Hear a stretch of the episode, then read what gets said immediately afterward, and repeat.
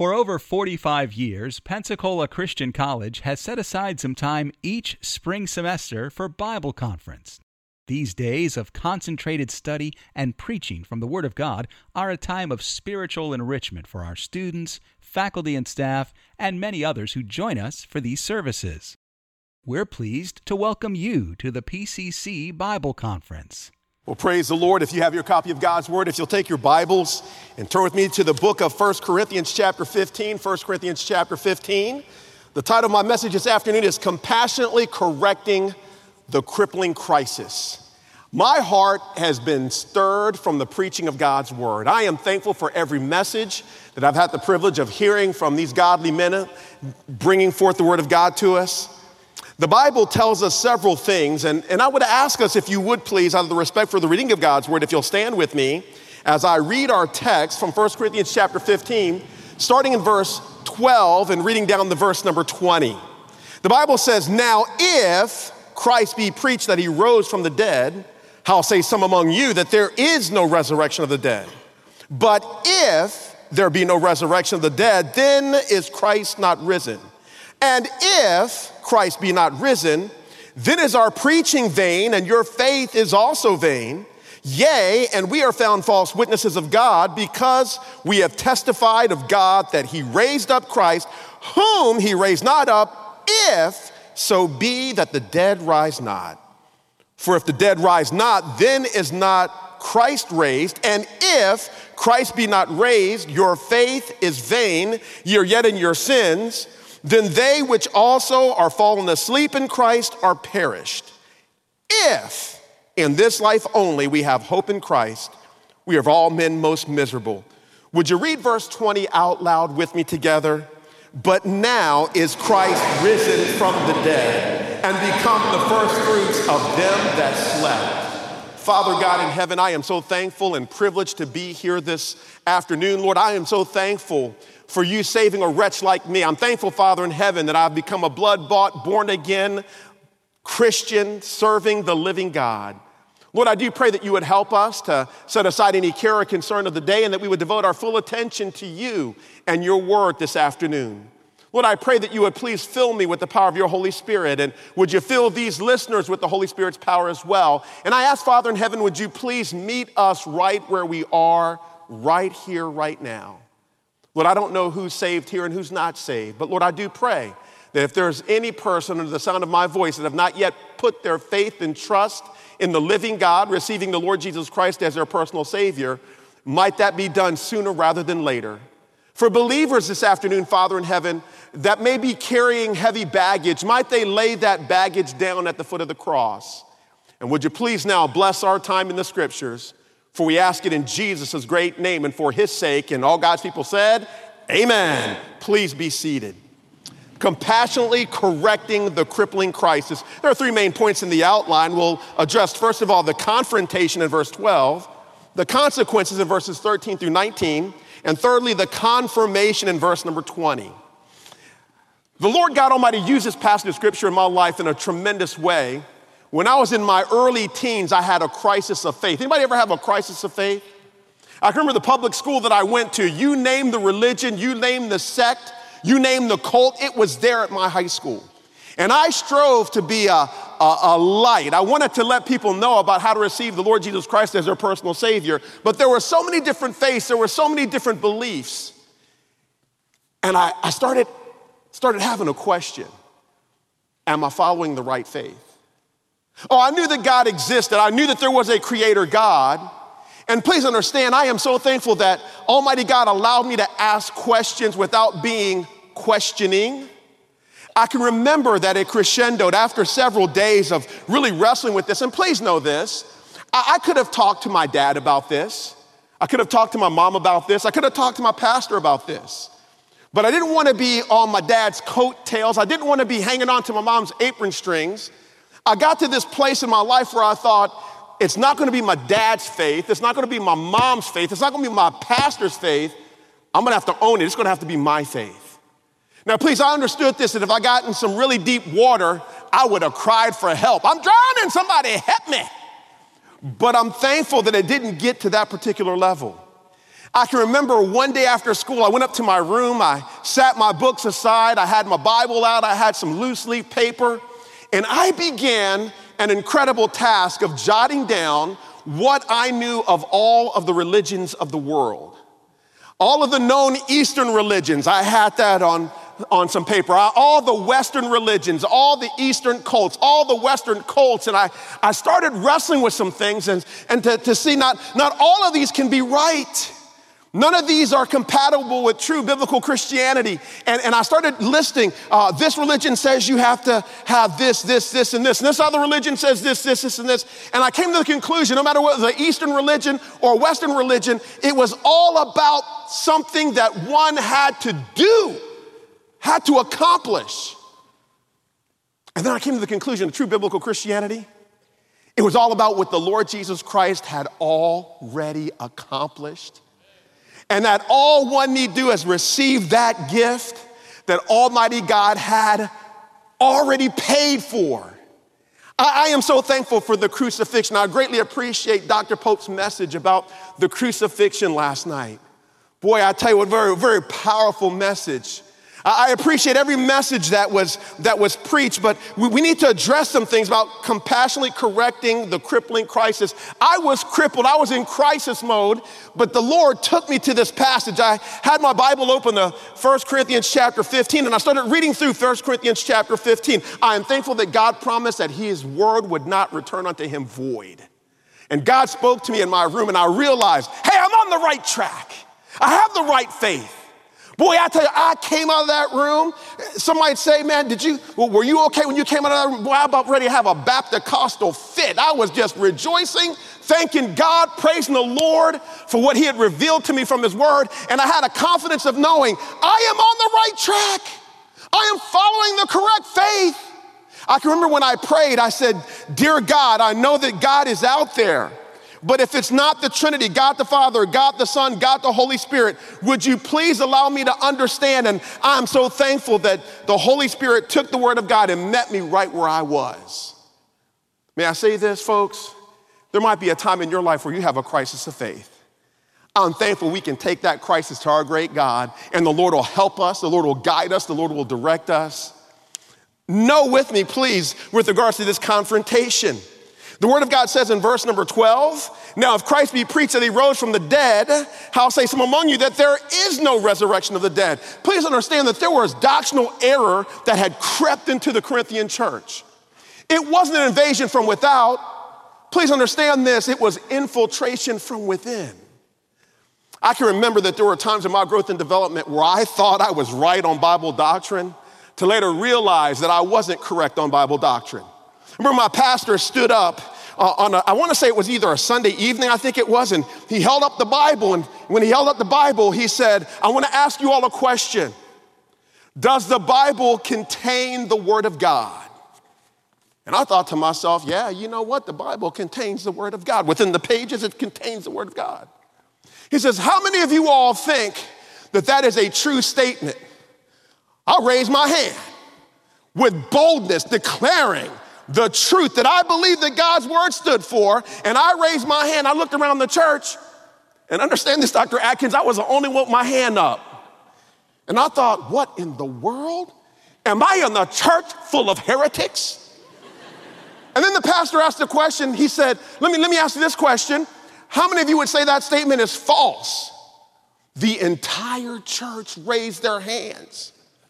And I thought, oh, snap. What is going on in here? I thought I was a part of a solid Bible believing church. And then I heard my pastor's follow up comments. He said, For those of you who said that statement was false, you're correct. I was like, Oh no. oh no. I'm the only one as a teenager that knows the truth. And my pastor said this statement. He said, The Bible is the Word of God. It doesn't contain the Word of God. It is the Word of God. Have you ever, you, you, thought you were given the right answer, but it was the wrong answer, and then you, re- I was like, yeah, that's what I meant. That's what I meant. Mm-hmm. Yeah, that's what I meant. All got straight. That, that, that's, what I, that's what I meant. Hey, I'm thankful that we're able to understand, we're able to separate fact from fiction dealing with God's inspired, inerrant, infallible, authoritative word. Again, in verse number 12, it says, Now if Christ be preached that he rose again, that he rose from the dead, how say some among you that there is no resurrection of the dead? There are two thoughts here with regards to the confrontation. Number one, the case affirming the resurrection explained. We see that in verses 1 through 12a. I'm thankful the Apostle Paul says this in verse 1 of 1 Corinthians 15. Moreover, brethren, I declare unto you the, the gospel which I preached unto you, which also ye have received, where, and wherein ye stand, by which also ye are saved, if ye keep in memory what I preached unto you, unless ye have believed in vain. There are some believers that may, some folks that may have thought that they were believers because they believed in vain. They did not have a real belief in receiving Jesus Christ as personal Savior. I'm thankful there were those that did. And Paul addresses both sides of that coin. He says, For I've delivered unto you, first of all, that which I also received. By the way, he preached what he received how that Christ died for our sins according to the scriptures. Amen and that he was buried and that he rose again the third day, according to what? According to the scriptures. And then we see this statement in verse 5 he was seen. Verse 6, he was seen. Verse 7, he was seen. Verse 8, he was seen. There was eyewitness testimony to the bodily resurrection of the Lord Jesus Christ. We see it according to the scriptures and we see eyewitness testimony. I find that so fascinating. We see from verses 1 through 12a, the case affirming the resurrection is explained. I'm thankful the Apostle Paul explained all that there was dealing with the resurrection and allowing that to be affirmed. But then we see, number two, the controversy against the resurrection expressed. Now, if Christ be preached that he rose from the dead, we just saw that from verses 1 through 12a. Notice 12b. How say some among you that there is no resurrection of the dead. May I say this, ladies and gentlemen? The Bible says, according to the scripture, that Jesus Christ rose victorious over death, hell, and the grave on which day? I, I, I heard a whisper. On which day? Okay, can, can I give you a real strong hint? On the count of three. Can you please tell me which day the Word of God says that Jesus Christ would be resurrected? One, two, three Amen. the third day. Not the first day, not the second day, not the fourth day, but what day, folks? Like you mean it. Amen. The third day. The third day. I'm thankful that God is always faithful and true to his word. The third day. And then Paul asks this question to the church at Corinth by means of the inspiration of the Holy Spirit, how say some among you that there is no resurrection of the dead? There were those that, that it was started being trickles through the church. There is no resurrection. There is no resurrection. There is no resurrection. You ever heard this statement? If you repeat a lie long enough and often enough, that lie starts to be believed. No doubt there were some Corinthian Christians that were thinking, I guess there is no resurrection. There is no resurrection. There is no resurrection. We see the confrontation. I'm thankful we see the case affirming the resurrection is explained, the controversy against the resurrection is expressed. But let's address number two, our second main point the consequences. The consequences. I'm thankful the Apostle Paul hits pause. He backs up for a few moments and he says, okay, let's explore this. Let's, let's take it to its natural, logical conclusion. What if there is no resurrection? You know, from my study, of the Word of God and my understanding of various world religions that true biblical Christianity is the only faith that addresses what if the core tenet of what we say we believe, the core tenet that is the foundation of our faith, what if it's not true, then what? I don't know of any other religious thought, I don't know of any other faith body of doctrine that would deal with what if the core tenet of what we say we believe is not true. True biblical Christianity does. And I'm thankful we can trust the word, amen? We, we need to understand the string of events that the Apostle Paul lays out. First of all, concerning the Savior, notice verse number 13 with me. He says, But if there be no resurrection of the dead, then is Christ not raised? Did he not give scriptural evidence for the resurrection of, the Christ, uh, Christ. Do not give uh, the fact that he was seen eyewitness evidence of the resurrection of Christ. But he says, but if there be no resurrection of the dead, then is Christ not risen? So if you're going to believe that about Jesus and there is no resurrection, then understand this. We need to realize the, the string of events concerning the Savior. Then Jesus isn't resurrected from the dead. Concerning the saints, notice verse 14. And if Christ be not risen, then is our preaching vain and your faith is also vain. If there was no resurrection, that outstanding message that we heard last night, the outstanding messages that we heard this morning, if there is no resurrection, guess what that preaching was? Vain. What is vain? That which lacks substance, that which is empty, that which has no value. By the way, when the Word of God says, but if there be no resurrection of the dead, then is Christ not risen? And if Christ be not risen, we're dealing with this sequence, this string of events, uh, then is our preaching vain and your faith is also vain. If there is no resurrection, guess what? what what's happening right here, right now, it's vain. It's vain. Remember what Solomon penned several times in the book of Ecclesiastes? Vanity of vanity, saith the preacher all is vanity. What's he talking about?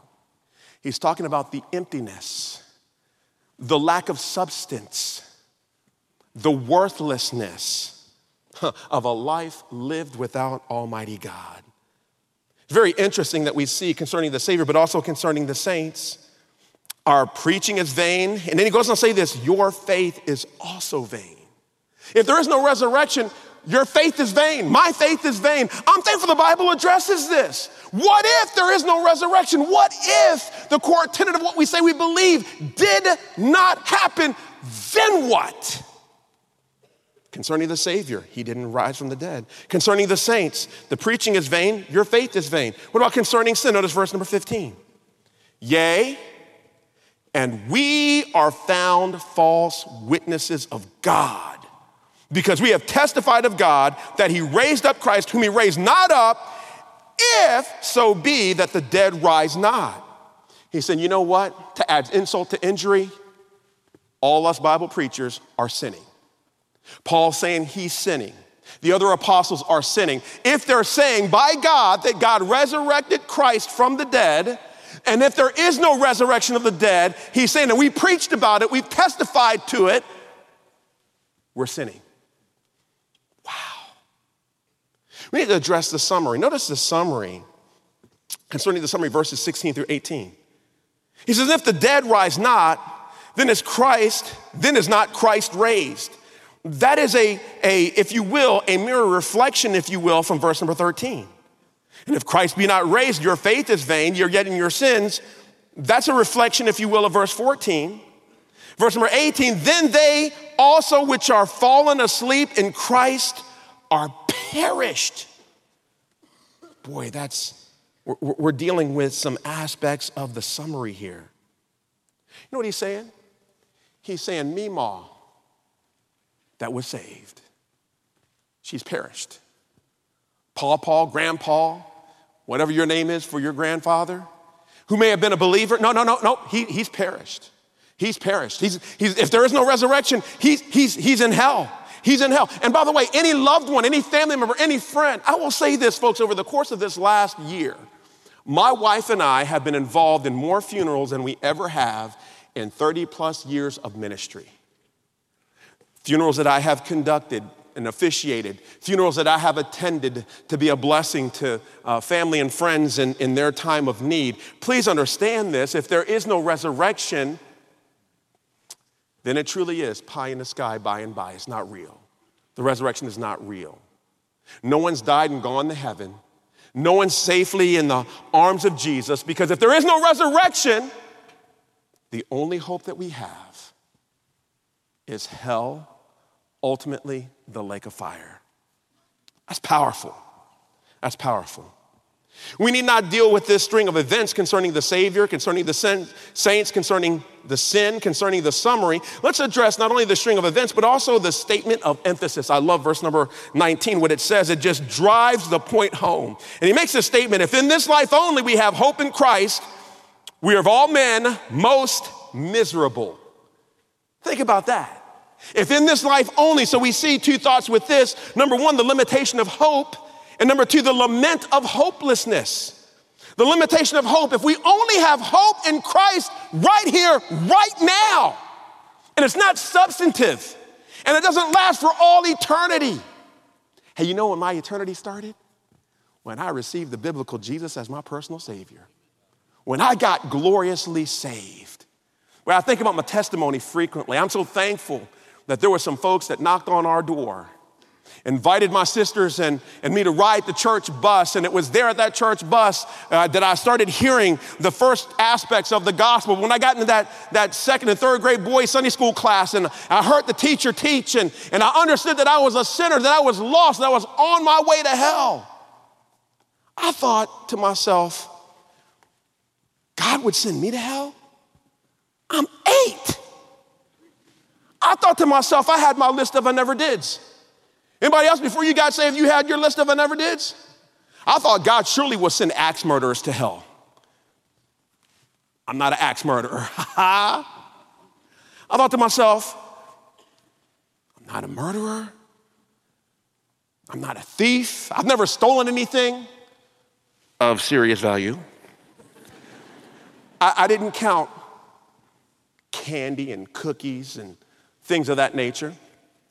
Didn't count that. I thought, surely God would never send me to hell. But then I realized in that Sunday school class that I was on my way to hell. The teachers taught us about the death, the burial, and the resurrection. Y'all remember Sunday school class? Boy, I tell you what, I like that illustration about the flannel graph. Boy, I tell you what, that, that's old school. By the way, there ain't no school like the old school.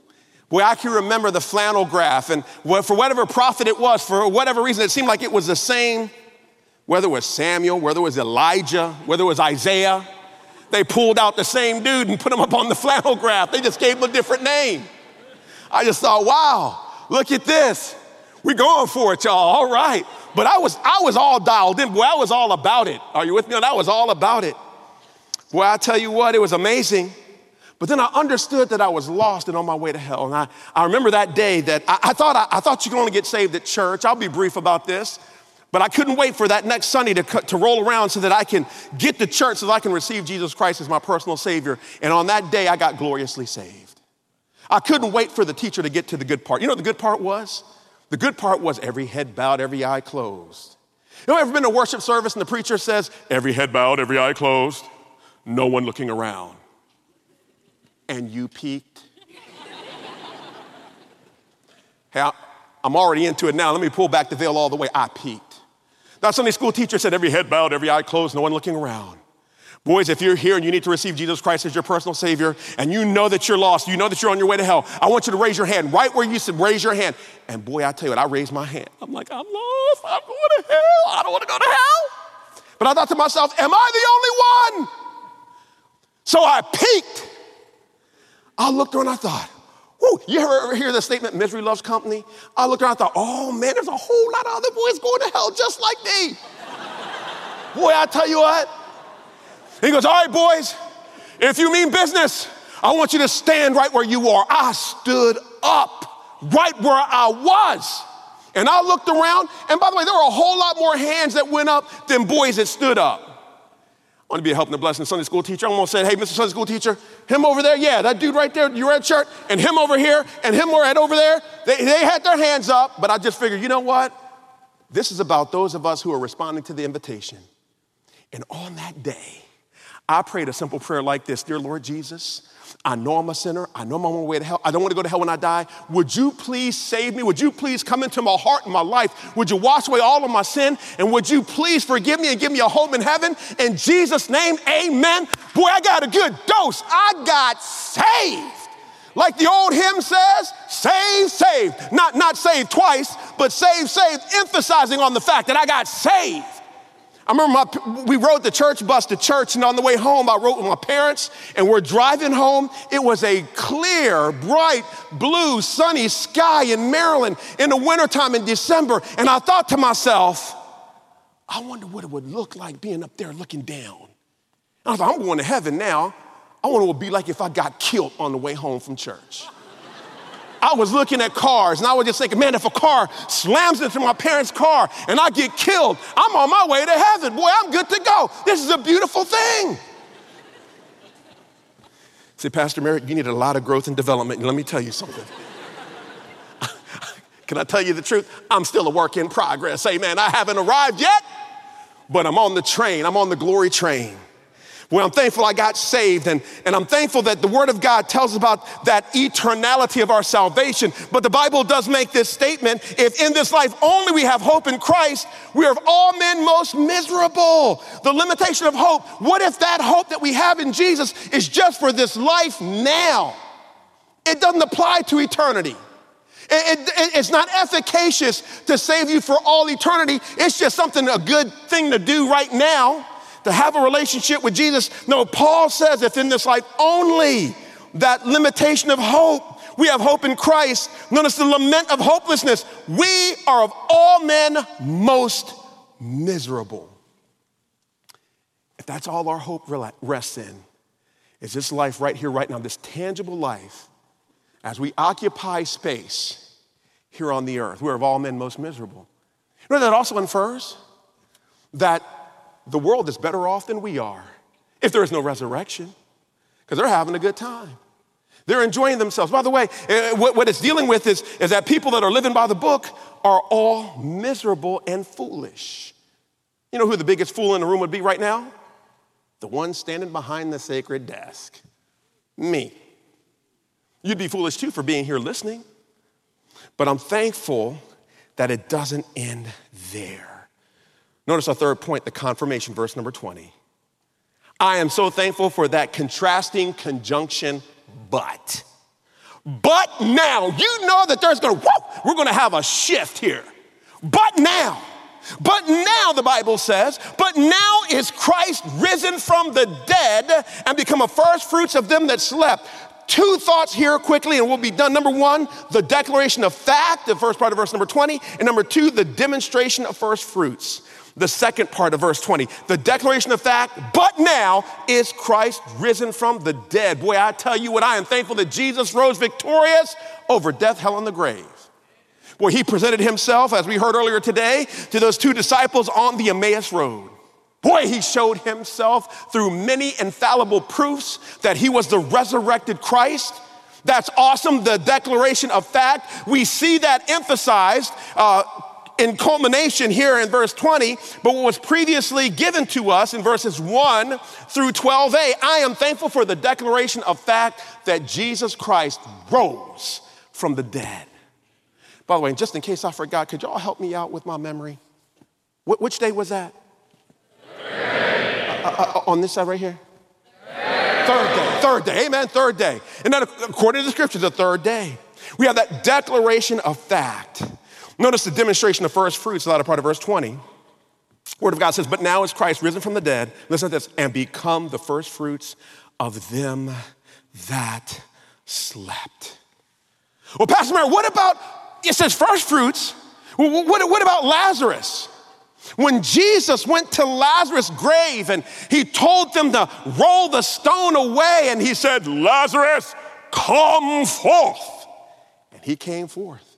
He then told them, Loose him and let him go. Praise the Lord for that.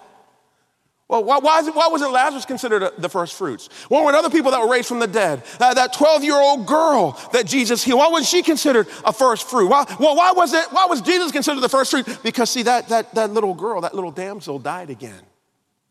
Lazarus died again. When Jesus Christ was raised victorious from the grave, he never died again. He is seated at the right hand of majesty. He dwells within your heart and within my heart if you know Jesus Christ as your personal Savior, and He is the first fruits. I'm thankful we're going to have a body like unto His glorious body. I'm thankful that the Apostle Paul compassionately corrected the crippling crisis. Because if that got let go and that, that whole doctrine of there is no resurrection permeated and spread through the Corinthian church, may I say this? That church would have more problems than it already is recorded to have having. I am thankful that the Apostle Paul compassionately corrected that crippling crisis. I'm thankful that Almighty God met me right in my need. And I'm so thankful that God Almighty compassionately corrected, can I make it personal? My crippling crisis. Because if I didn't get that ironed out, guess what would have happened? It wouldn't have been my dad's faith that I was trying to hang on to as coattails. It wouldn't have been my mom's faith that I was trying to grab a hold of her apron strings ladies and gentlemen, there would have been no faith at all. I would have thought, you know what? It's too much trying to follow this religion and that religion and this faith and that faith. And it would have been an exercise in futility, but I'm thankful for but now. But now, I'm thankful God met me right where I was. And I don't even know, ladies and gentlemen, if you ever find yourself in a place where you have a crisis of faith, but can I encourage you with this thought? You trust your God you follow him. You be anchored in the truth of the Word of God. I'm thankful that our God is the same yesterday, today, and forever. And I'm thankful that we're able to have a personal relationship with Him. Can I encourage you with this thought? If you've drifted away, can I encourage you to get close back? People talk about backsliding. You ever hear that term, backslidden? Backslidden? You've heard that term before. Have you heard this term, front slidden? I don't want to be a backslidden Christian. I want to be a front sliding Christian, amen? Going forward to the glory of God. Can I encourage you that you would have a desire to be anchored to the rock? Can I encourage you to allow your relationship with Almighty God to grow? Can I encourage you to pay close attention to the rest of the messages uh, during this Bible conference? And can I ask you this thought? Can I, can I give you this to, to, to kind of uh, ruminate on? wherever you are, whoever you are, God knows you. He knows what your struggles are.